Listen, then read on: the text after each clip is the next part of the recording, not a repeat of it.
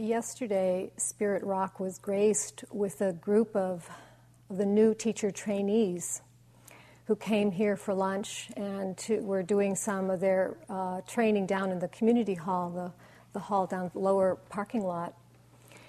And it was my first meeting with this new group. They're just starting their training as new teachers. And there's 23 of them, and they range from the ages of 28 to uh, mid 50s.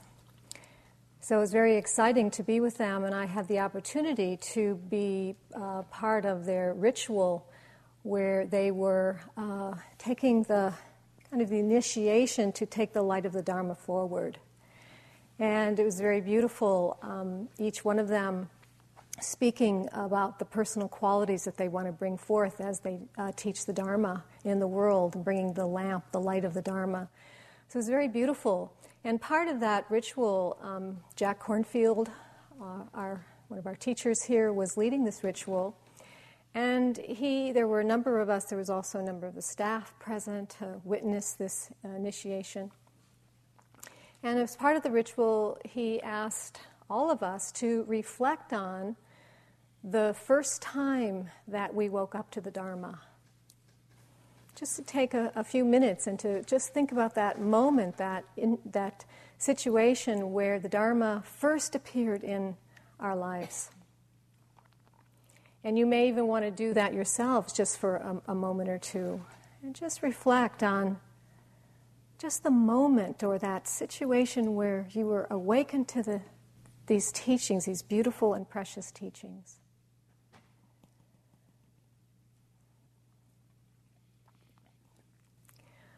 For myself, as I did that, it gave me the opportunity just for a little bit to reflect on the difference between that moment and today, what's happened in between that moment and now. The first moment for me was um, I think I was about 26 years old, and I was reading Ram Dass's book, Be, Be Here Now. And that was it. The light went on, and there was a whole kind of culture that was associated with that book back in the mid 70s that was very enlightening for many of us. And that was the beginning. That was the beginning of the, the journey for me into these beautiful teachings. I remembered at that time being very lost, very confused. This is my mid 20s and not having any sense of meaning or direction in my life, not really knowing what life was about. And as that teaching was set in motion, which brought me to the Buddha Dharma and brought me to my practice, uh, my meditation practice, things started to become more clear. Things started to awaken for me. This is really what happens for us as we enter the path, the spiritual path, our spiritual journey in these teachings. This is a, quote from Stephen Batchelor, one of our uh, friends and colleagues. He said, Samsara, samsara is the kind of the feeling of entrapment that we have when we're caught in suffering in this world. That's the word, the Pali word for it. Samsara is like being on a wheel in a hamster cage. There is a sense of never having moved on. We keep finding ourselves back at square one, a life of frustration. And that, that image of the hamster wheel is used a lot of this sense of just going round and round and round and not really having a sense that we're going anywhere and we can feel stuck in that and frustrated by that. Another quote that I like a lot um, is the definition of insanity, which we may be able to relate to. Insanity is repeating the same thing over and over and over again and expecting different results. and in a way, it kind of points to our own mind you know, the insanity within our own mind where we get caught in these habits and we do the same thing over and over and over again. And this is really the treadmill of samsara, or that where we, we, we, we get caught in this wheel of suffering. In the in the Buddha's teachings, this suffering is called dukkha. And this is what I want to explore a little bit tonight is this dukkha. And I find that the word itself is actually quite a moving word when you as you deepen into the significance of what it really means. Instead of using the word suffering, we just use dukkha. Just feeling dukkha you know and it just has a it has a impact on the mind on the consciousness on the being when we f- really understand that word it's like nothing else can really say it the way that word dukkha this is where we find ourselves a lot of the time and the interesting thing is that the buddha was only interested in one thing in teaching one thing and was concerned about one thing and that was dukkha and the end of dukkha, or suffering and the end of suffering. All of the teachings, all of the practices point to ending this suffering in our lives. And this was all, these teachings were distilled into the Four Noble Truths. And many of you are familiar with this map or this, uh, this uh, uh, instruction of the Four Noble Truths because everything that we need to know, we need to understand, is contained in that teaching. The, the, the Four Noble Truths, um, I'll, I'll tell you and also remind some of you the first noble truth is that there is suffering in this life. There is dukkha in this life. And I remember that the, the first time I actually heard that, it had a very strong impact on me because up until then I thought all of my pain and all of my suffering was my fault.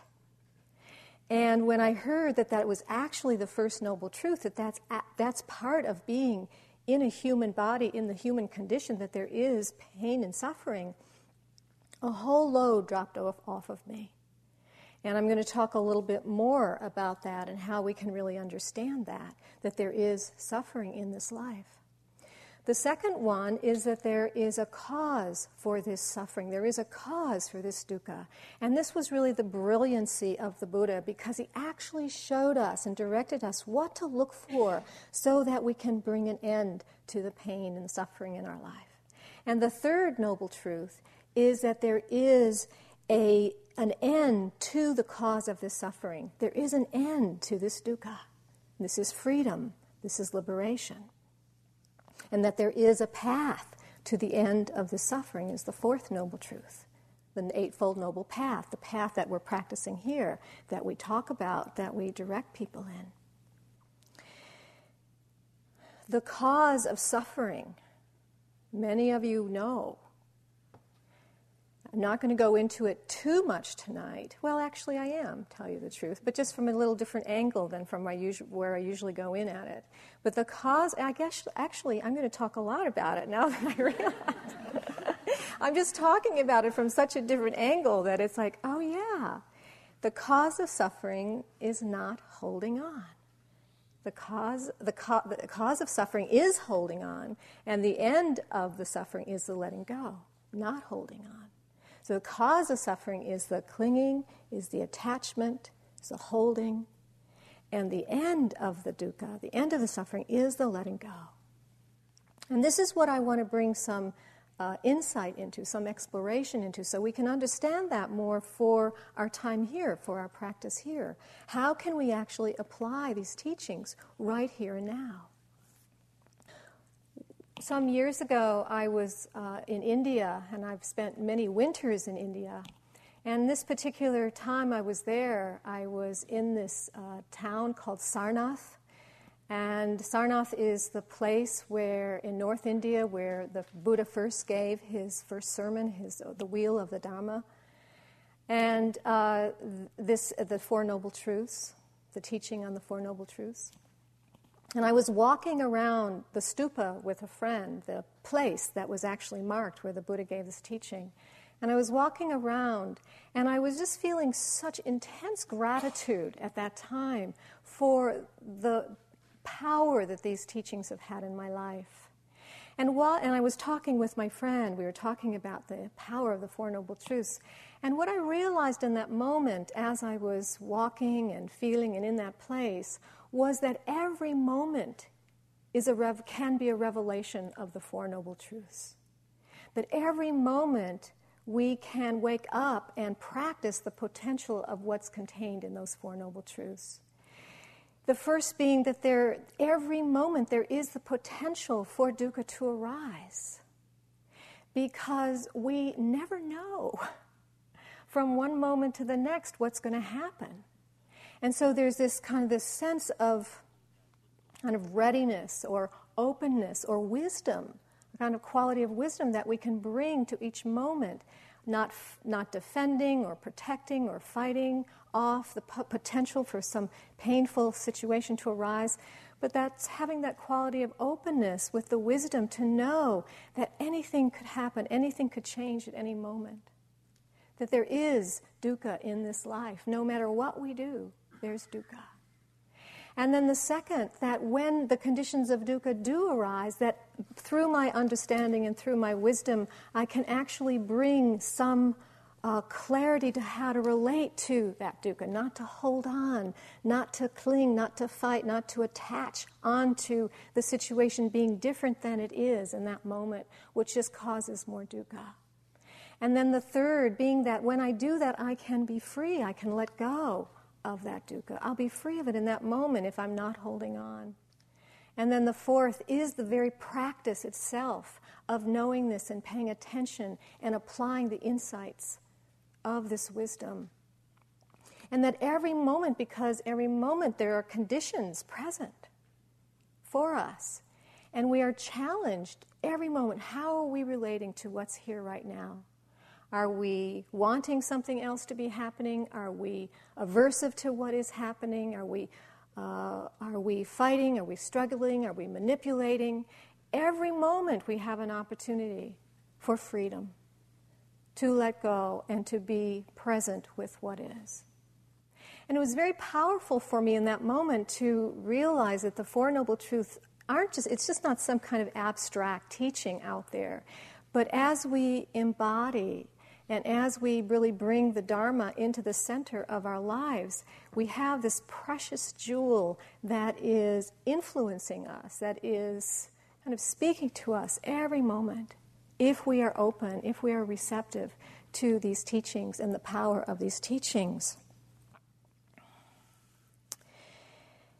The wisdom that we begin to understand is this if I hold on a lot, I suffer a lot. If I hold on a little, I suffer a little. If I don't hold on at all, there's no suffering at all. And that's what we need to understand. When we let go, there's no suffering at all. We're free in that moment. So, this whole area of dukkha, which one reason I'm speaking about it tonight is because my sense is that it's somewhat present in the room. Because when we sit on retreat, particularly in the first couple of days, we experience a lot of this kind of unsatisfactoriness in our minds and our bodies and our experiences. And so it's so important to, again, talk about. James did a beautiful job last night, again, talking about what to do when certain conditions arise in the mind. And as we're going deeper into that a little bit more tonight, as our minds are a little bit more quiet, perhaps than yesterday, uh, a little bodies a little bit more settled, and we can begin to explore this a little bit more fully. The first noble truth actually acknowledges two aspects of dukkha or two aspects of suffering. One is an aspect of dukkha that we can't actually change, that we actually don't have so much influence over, but it's still dukkha. And then there's another aspect that we can change, that we have a lot of influence over, and this is where our practice comes in. The first kind of dukkha that we can't change is the suffering that arises from being in a human body. This is called dukkha dukkha. I love that. Pain in the body, dukkha dukkha. Not just dukkha. this is really dukkha, dukkha dukkha. In the teachings, it says that birth is dukkha, even that first coming into a human body, the experience is dukkha. As we get older and as we begin to age, we, become, we get sick, the body starts to decay, we start to move towards death, death itself. The whole birth and dying de- death process of the human body. In other words, the human condition that we find ourselves in. This is dukkha. There really isn't too we can't really get out of that too much because to have a body i mean what was your what's been your experience in the last couple of days with your body? Just reflect on that for a moment. Some people can have a body so free of pain, and then they come and they sit for 45 minutes, and you'll get up and walk for 45 minutes, come back and sit, and it's like, oh, this pain and that pain, this tension and that tension. It's all there we call that sitting pain, actually. The pain that arises when we actually sit down, we get up and it goes away. What's that? You know, what's that about? As we become more sensitive to our body, we start to feel and all the different sensations and movements in the body. It gets uncomfortable, it's painful, it's dukkha. Call it dukkha. We really can't change this. We want to change it, don't you? You want to change it and you want to find all different kinds of ways to try to get out of this, the pain and the discomfort. But ultimately, we find some of it we just can't do anything about. But that wanting just adds more struggle and more conflict and more tension and more anxiety. And so we are instructed to see if we can actually watch the mind around that, to see if we can just feel and be with our body the way it is with care and kindness and attention. And this helps a lot. It may not get rid of the pain in the body, but it certainly does. We're not adding any more on top of it. I'm going to talk about that in a moment, what we add on top of our experience. The second kind of dukkha that we can't change is called sankhara dukkha. And this kind of dukkha is the oppressive nature of all formations of existence that are continually arising and passing and arising and passing, impacting consciousness moment to moment through the five senses and our mind, thoughts coming and going, constantly having some kind of stimulating impression on the mind and the body. And at times, as we become more sensitive, this can be really exhausting as we start to feel it like we can't get out of that, except in deep sleep we have some relief from it. But as soon as we wake up, then all these, the mind starts up, and then the body, and then the sensations, and then all the different things that we get involved in. This constant barrage of conditions, moment after moment. And it's tiring, it's exhausting on the human body, if, unless we know how to be with it, unless we know how to work with it. Where I really experienced this a lot was during my time in India and for those of you who have been in India, you can actually understand what I'm talking about because as soon as you walk off the plane and just start to walk out of the airport, it, every time, I haven't been anywhere where this hasn't been my experience, there's about 200 people kind of right up against the glass, you know, waiting for people to come out. And they're, you know, making it's like could be two in the morning or three in the morning. It's just like you walk into a barrage of excitement and teeming activity, and it doesn't stop. It's just a bombardment of the senses, of the sights and tastes and smells, and, and um, uh, every aspect is just impacting. And it is difficult. It's really difficult to know how to be with all that in an equanimous way, in a balanced way? I'm not sure that there is, because it's so intense a lot of the time. And so that's where I really experienced this um, sankhara dukkha, this because here, you know, in the West, things can, you know, we have a way of controlling our experience a lot more, so it can be a little bit more uh, tranquil or, or, settled at times. But in most other cultures, that's not the case. It's, oh, oh, this aliveness and intensity. So those are the two kinds of dukkha that we can't change. But the Buddha didn't stop here.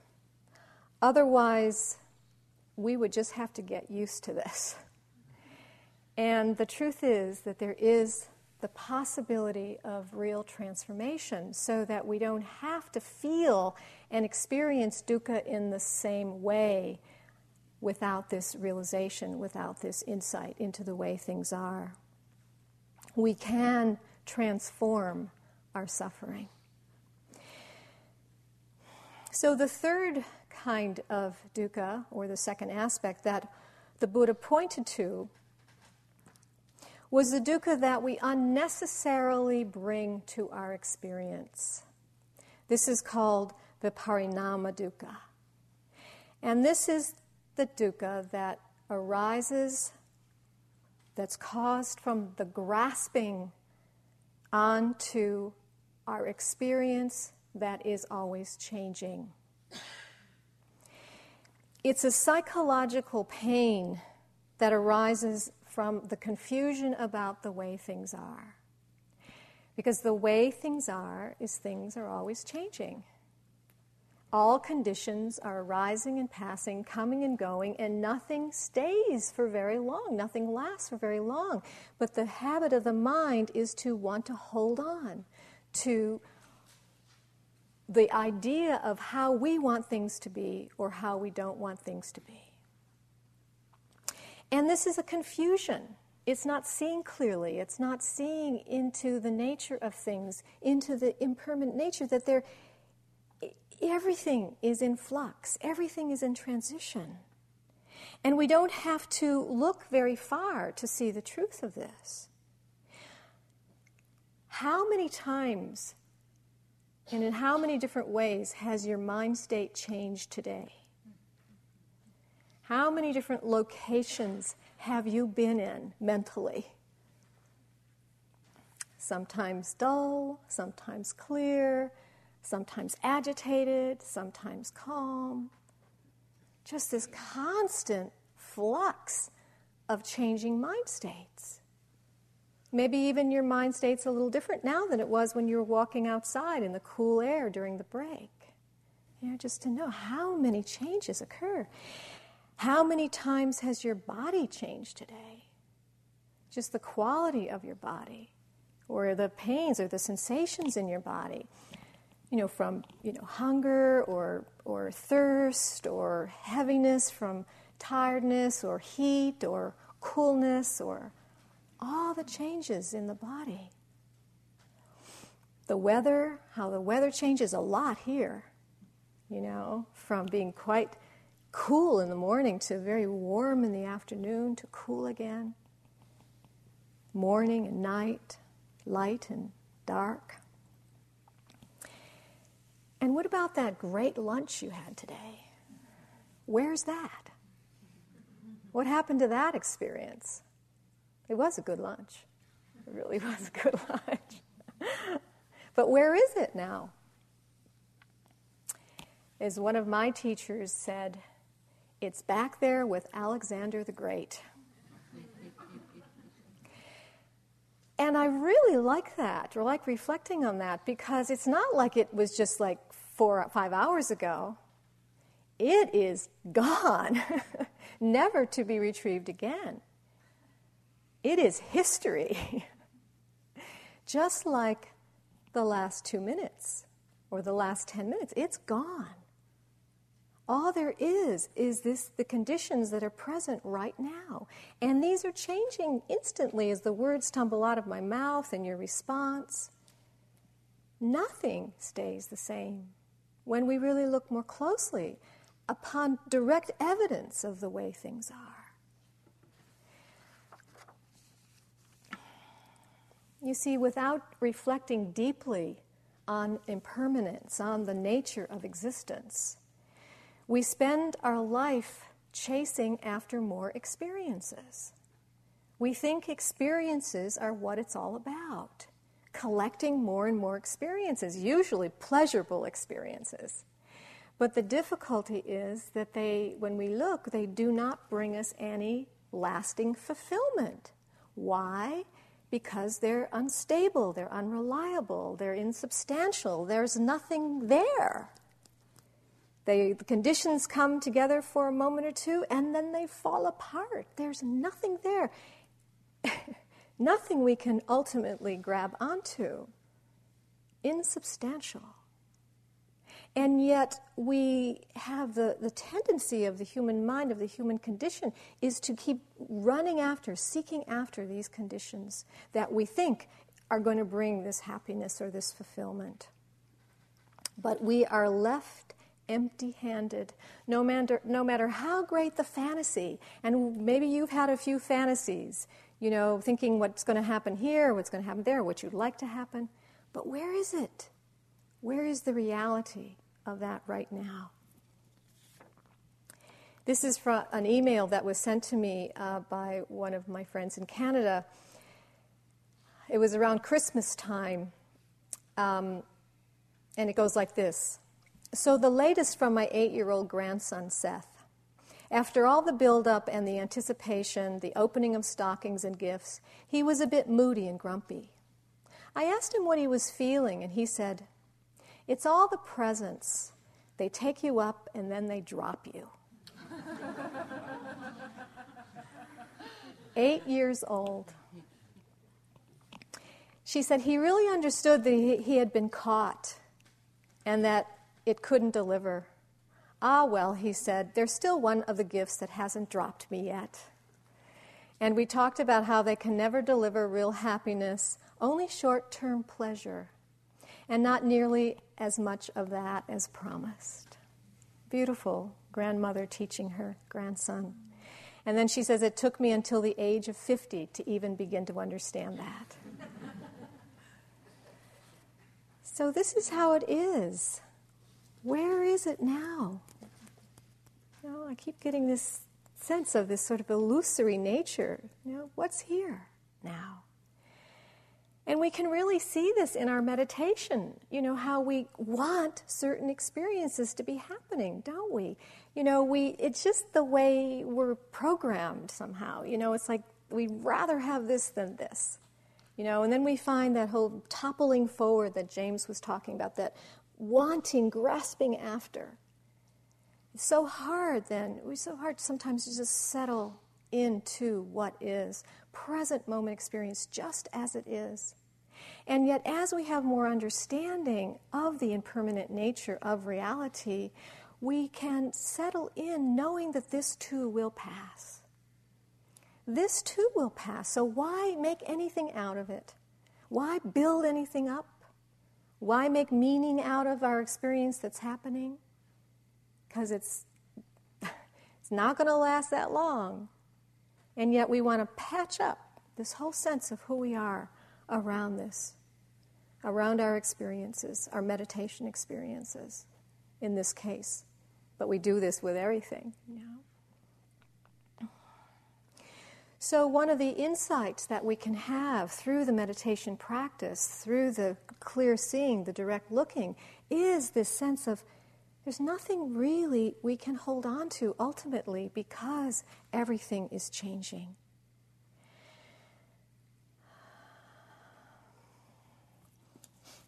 This was really a very important teaching that the Buddha gave. And I want to read to you this story called the parable of the, mus- the parable of the mustard seed. Because I think it's really a very powerful story in how the Buddha taught also in terms of this uh, importance of the understanding of imper- per- impermanence. Gotami was her family name, but because she tired easily, she was called Kisa Gotami or Frail Gotami. She was born in a poverty stricken house, and when she married, she went to the house of her husband's family to live. There, because she was the daughter of a poverty stricken house, they treated her with contempt. After time, she gave birth to a son, and then they accorded her with respect. And this is actually what happens in Indian families. But when that boy of hers was old enough to play and run hither and about, he was stricken with illness and died. Ailing in grief, she carried the body of her dead child everywhere, asking for help, for medicine, to bring him back to life. But of course, no one could help her. Wherever people encountered her, they said, Where did you ever meet with medicine for the dead? So saying, they clapped their hands and sent her away. A certain wise man saw her and thought, This woman must have been driven out of her mind by sorrow for her son. But no one else is likely to know of a medicine for her except the Buddha.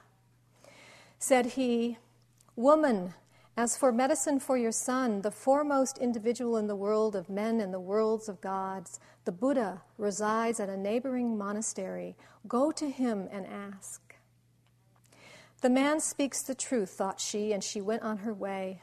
Taking her son on her hip, she took her stand in the outer circle of the congregation around the seated Buddha and said, O oh, exalted one, please give me medicine for my son and bring him back to life. The Buddha replied, You did well, Gotami, in coming hither for medicine. I'll give you some, but first you must do something for me. You must go to the village and get me a handful of mustard seed which was the co- most common Indian spice. And from this I will fashion a medicine for your child. There is one more thing, however, the Buddha said. The mustard seed must come from a home where no one has died, where no one has lost a child or a parent, a spouse, or a friend. Kisagotami ran into the village and ran into the first house begging for mustard seed. Please, please, may I have some grains of mustard seed? And the people, seeing her grief, responded immediately. But then she asked, Has anyone in this home died? Has a mother or a daughter or a father or a son? What you say, Gotami? Here it is impossible to count all the dead. Well, then I, will not take it. And she ran away and ran to the next house. Again, they offered her mustard seed, and again she asked, Has anyone here died? And found out that the younger daughter had died. Or at the next house, it was the maiden aunt. And so it went house to house after house in this village. There was no household she could find which had not known death.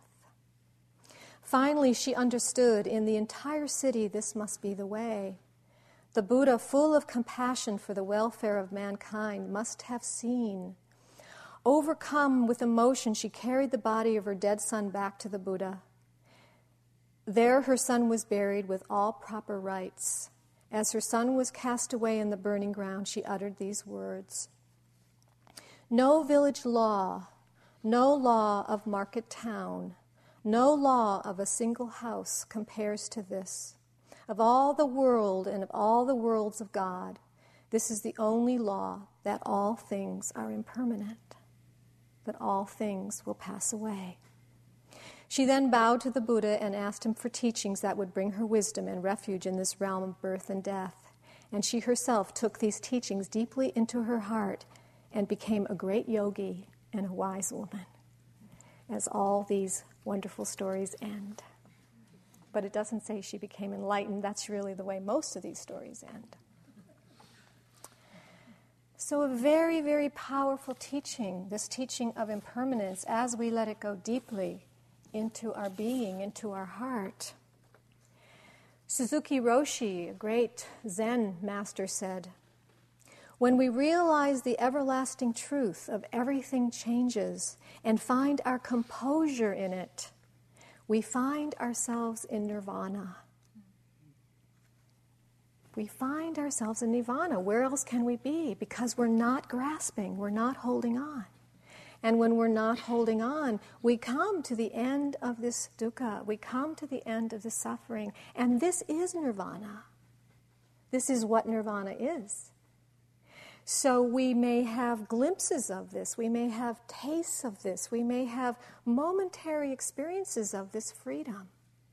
And this is the perfume of this nirvana that is possible in a very, very profound way for us when we are not holding on, when we're not trying to control and manipulate the laws of this nature, the laws of this existence, and the way things are. And so, what's possible in this practice is we can see very deeply. It's not that we have to believe the teachings of the Buddha. But the Buddha's teachings actually point us back to our own minds and say, look at your own mind and see if this is actually true. Look for yourself. Don't believe what I say. In fact, it's ehipassiko.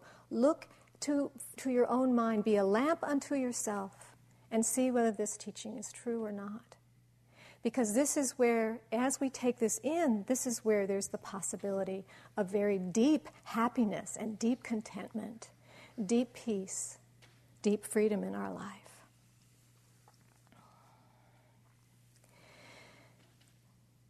One of the fundamental problems is that we view ourselves as solid and unchanging. We want ourselves and our minds and our experiences, we want to manipulate ourselves in such a way that we get to somewhere we, where we want to stay permanent. You know, I want to be like this all the time, you know, whatever that is, whether it's a way, you know, we, we want to always be 28 years old, or we always want to have a clear mind, or we always want to have a loving heart, or we want to be successful and strong and healthy, or whatever it is. We can have different images or ideas about what we want to project in the world. And then we want it to be like that all the time. Somehow we want to see ourselves as this permanent entity. And so one of the th- way, one of the problems with that, what happens with that, is that because we are so caught up in a sense of me and I, we can also personalize the dukkha. We can, when when dukkha happens, when suffering happens, there's a way that we take responsibility for it and say, well, I must be doing something wrong. I must be bad. We blame ourselves. We get angry at ourselves. We, again, try to manipulate the conditions. And this in itself is very suffering, is a lot of suffering. If we're not blaming ourselves or falling into some kind of self pity or anger, then we'll blame others and make other people wrong, and they should change so that I feel better. And then we get into this whole kind of manipulation of our experience if we take the I out of it, the sense of what, what's ha- what I'm doing, and we see more the arising and passing of conditions, these are just momentary conditions coming and going, coming and going, then we are much more in tune with the way things are. If I'm taking responsibility for when things go wrong, then I'm also taking responsibility for when things go right when I'm feeling sukha, when I'm feeling happiness. And I say, well, I did it that time. Why can't I do it next time? You know, I got my meditation really clear and I got my meditation really calm. Well, how did I do that? Well, let me think about it and figure it out, and maybe I could track it back and I could get back there. But that's not what's happening. It's like, it, in some ways, it wasn't so much about what you did, it wasn't so much about your responsibility. Our responsibility is to stay present for what is. Our responsibility is to just pay attention. And in the paying attention itself, we're already beginning to cut through that which interferes with coming to a place of more peace in ourselves. Through the mindfulness and the presence itself, we're already applying the qualities and the skillful means that bring us closer to that which we are really wanting for ourselves. Our task is not to try to actually get somewhere else or change our experience in the moment, but simply to be present for what is. That's the skillful means. If there's something that we take responsibility for, if there's something that we are supposed to be doing, it's really simply to cultivate a quality of presence. And that means to see if we can be with what is, to open to what is just as it is, whether we like it, whether we don't like it, whether it's pleasurable, whether it's not pleasurable. That's the practice. It's really asking the question again and again can I open to this? This is what's landed on my plate. These are the conditions that have come together in this moment. Who knows why? Can I open to this with presence, with kindness, with compassion, with wisdom, because this is what's here. And as much as I might want it to be different, that's not going to change anything at all. But what does begin to bring that transformation is when we work with our own mind, as James gave a beautiful talk on working with the mind last night. Working with the mind so we can come into a place of right relationship or a wise relationship with what is. And as we've been saying again and again, that it doesn't matter what kind of experience you're having. We're not concerned at all about your experiences. Isn't that interesting? That may not be what you expected or what you imagined. We're not so interested. What we're really interested in is how you're working with that, how you're relating to that, what you're bringing, what you're, if you're putting anything extra on top of the experience, which is that third kind of dukkha. You know, holding on, want, manipulating, trying to make things other than they are. This is a very subtle difference, and I'm hoping you're hearing the subtlety here because we are actually influencing our experience in some way. It's not like we're not changing our experience, but it's how we're doing it that makes a difference. We're, we're, we're actually bringing, um, we're bringing a skillful, wise attention to what is in order for that experience to open in a way that is free of pain, that is free of suffering. We're not adding more on top of it. And that's really what we're looking at here is what, what, what are we bringing to our experience, that, experience that's extra? What are we adding that we don't need to be adding? And that's what we can we can start to pay attention to that extra bit because that's often what's causing the pain, the suffering.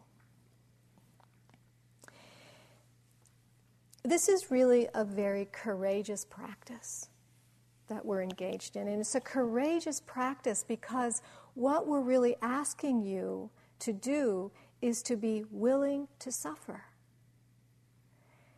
That's hard.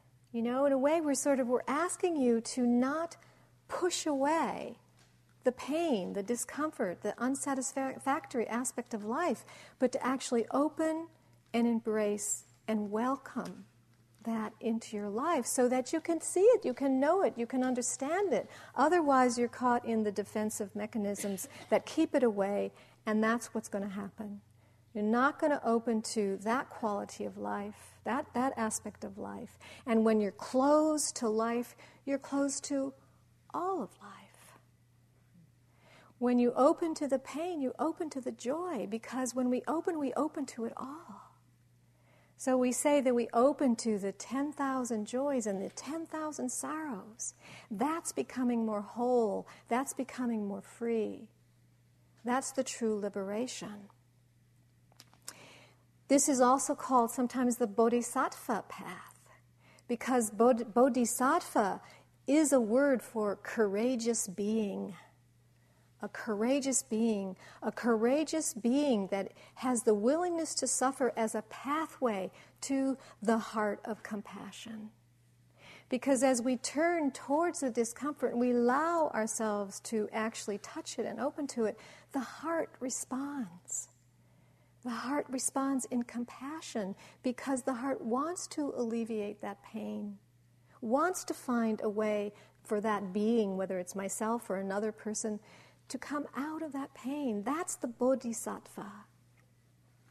To have the heart awaken so that all beings can be free of their pain and their suffering.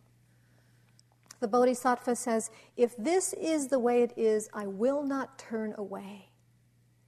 It's a very strong, emphatic statement. I will not turn away. I will not turn away from life because life is the as the conditions that are arising in the moment is really the highest reality. What's present here and now is the highest reality.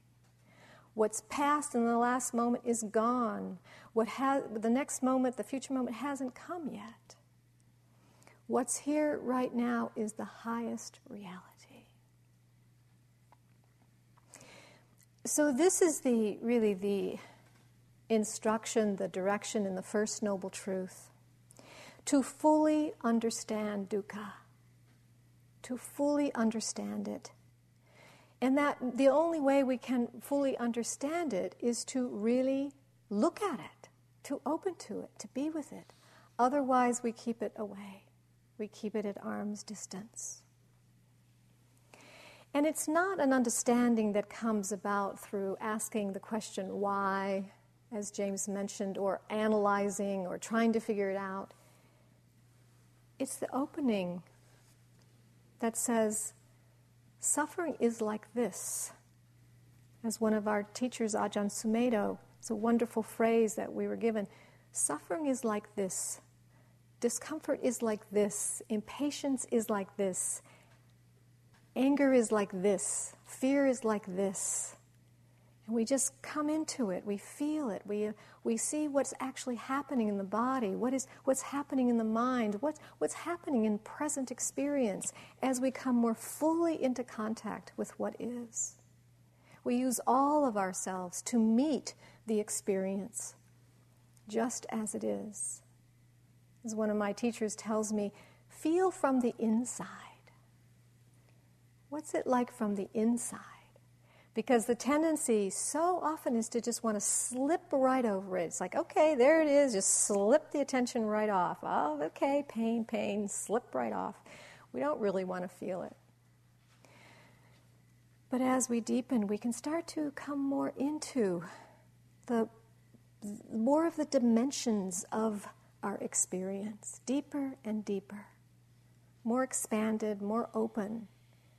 So much to be discovered for us.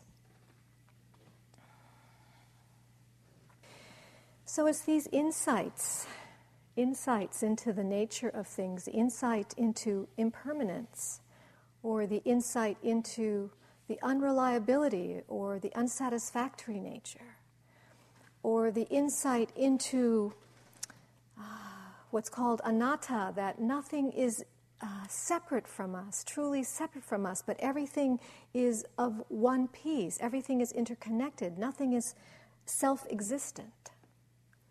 So we can have these insights into the way things are, and this helps, helps to loosen the structure of who we take ourselves to be.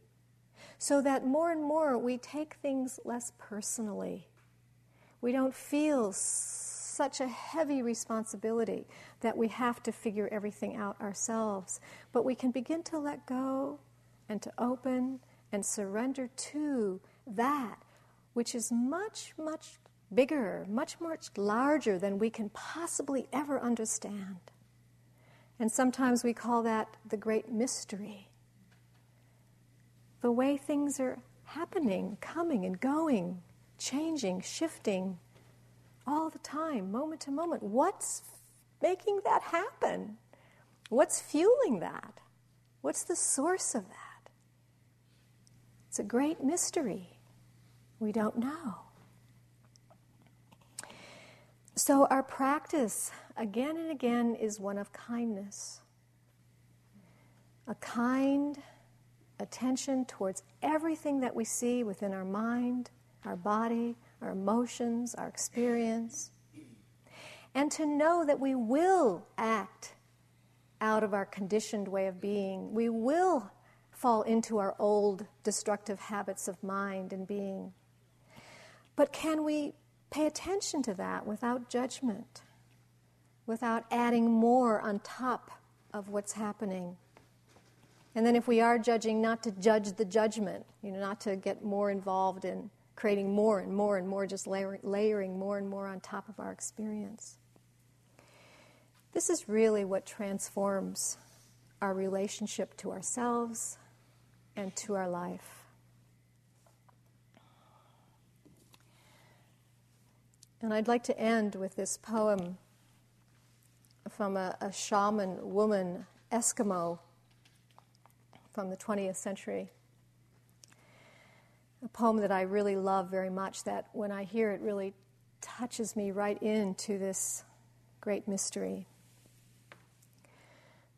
The great sea has set me in motion, set me adrift, moving me like a weed in a river The sky and the strong wind have moved the spirit inside me till I am carried away, trembling with joy. The great sea has set me in motion, set me adrift, moving me like a weed in a river. Let's sit for a minute.